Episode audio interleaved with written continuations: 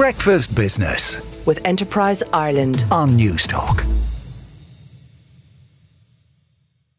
Uh, so let's go to the markets and hopefully we have Sarah Quirke from Goodbody Stockbrokers. Good morning, Sarah. Morning, Joe. How are you? Thanks for being available and coming up for us.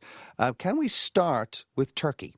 Uh, President Recep Tayyip Erdogan was re elected uh, at the weekend. Uh, he had been behind in the polls uh, for quite a while, but he's ended up comfortably re elected uh, with 52% of the vote. But it has had a devastating impact on the Turkish lira.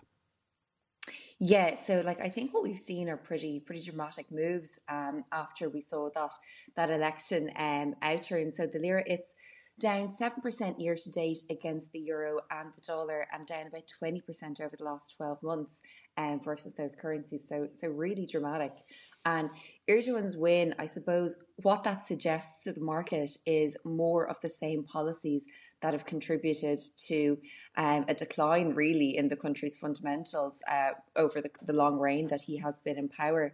And that's been reflected through the currency moves. So, I mean, you know, he's prevailed despite what we've seen as really years of economic turmoil. Um, and that, that's all driven around his sort of unorthodox economic policies. Um, you know, and the opposition had pledged to reverse those policies, but obviously, as he's been elected now, in the absence of any kind of future in there, um, the risk of a currency crisis really is is kind of looming. And if you look at the movements in the lira, you know, it's been dramatic when I talk about year to date and over the last 12 months, but actually it's lost over 90% of its value if you look back over the past decade. Um, and the economy there essentially has been trapped in this sort of boom bust um, cycle and there's these rampant bouts of inflation. And when I talk about his unorthodox policies, it's the fact that he believes that actually by decreasing interest rates, that should help reduce inflation. And obviously that is not what we're seeing. So, you know, if you look back to and, know, and, and, decades, if not centuries, of economic fundamental has fundamentalism has suggested, yeah, that he should not be doing this, but he's ignored that, and yet he's got another mandate. Yeah, exactly. You know, he has said that he's going to bring someone in to make new policies and change things, but I think the market has pretty much said, or the currency movements that we're seeing is is the markets are very uh, skeptical around that. And I think the other issue, particularly in relation to the currency, if you look at the currency crisis they had back in 2021, you know, Turkish authorities then they did take an increasingly active role to try and support the currency. Um, but obviously, that means using more of their foreign reserves uh, and more of their gold reserves. So, you know, the depreciation of the lira and the strain already on those low reserves has added to investor concerns, particularly for bond investors. Um, so it's it's hard to see um, a reversal in this anytime soon.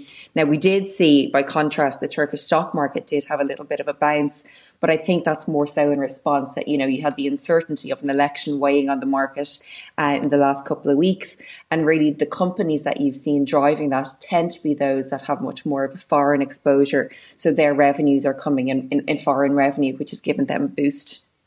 Okay, now let's move across to the United States. The debt ceiling haggling, it seemed to have been concluded over the weekend, but there's still a few I's to be dotted and T's to be crossed before America avoids some sort of catastrophic collapse in, in, in, in term debt terms. Yeah, absolutely. And look, American futures posted kind of modest gains, um, and there's a bit of cautious optimism that this deal um, will, will get across the line and avoid that that default. Um, excuse me. Um, but the bill is set to go through um, this week. Um, so the, the question is, does it have enough support on either side? And, you know, given the, that futures are up, it would suggest that there is some optimism.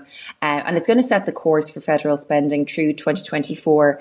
And it's going to suspend that debt ceiling until kind of 2025 and put off another fight over federal um, federal spending until the middle of that year. And what's really important around that is it means that the next fight over federal spending won't interfere with the next presidential election. Um, but it's drawn a little bit from fire, as you said, from kind of more hardline Republicans and more progressive Democrats. Um, but there seems to be a lot of confidence around getting it through. But I suppose Republicans had wanted a freeze on overall spending, but also a rise in defence spending and cuts to other budgets. So this agreement actually keeps non defence spending flat next year and just a 1% increase into the following year. Now, the implications of that belt tightening, I suppose, is yet to be kind of unveiled or let, yet to be seen. But the defence spending is going to increase to about 886 billion, um, so about a 3% increase. And I think, to, you know, over three quarters of a, of a trillion. It's shocking the amount of money that is spent on defence. When uh, you hear it in, in actual dollar terms, yeah, it's massive. But I uh, think uh, like a massive um, demand by Republicans was to tighten up around the distribution of welfare benefits, and they wanted to add a lot more strings in order to kind of say who was going to be able to get those. So, excuse me, one thing that has survived has been the Medicaid. Medicaid that seems to be untouched, but other. Um, other uh, aids like the SNAP aid, there seems to be more conditions in terms of increasing the age where you need to work in order to be able to get those.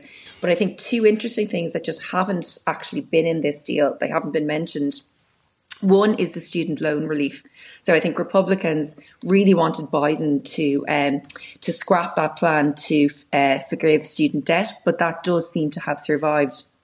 And I think oh. also on the flip side of that, in terms of tax hikes, Democrats had really targeted uh, wealthy Americans for new tax hikes. But again, we don't seem to have seen anything like that in this deal. So they seem to be two areas for either side that have escaped this this agreement as far as we can see. But you know, so this is one one area of concern for the market that it seems like a deal is going to be put through this week.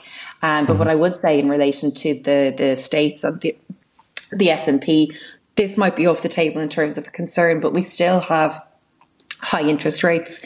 We still have inflation. And we don't and we do, we don't know um, uh, get yourself a glass of water there Sarah.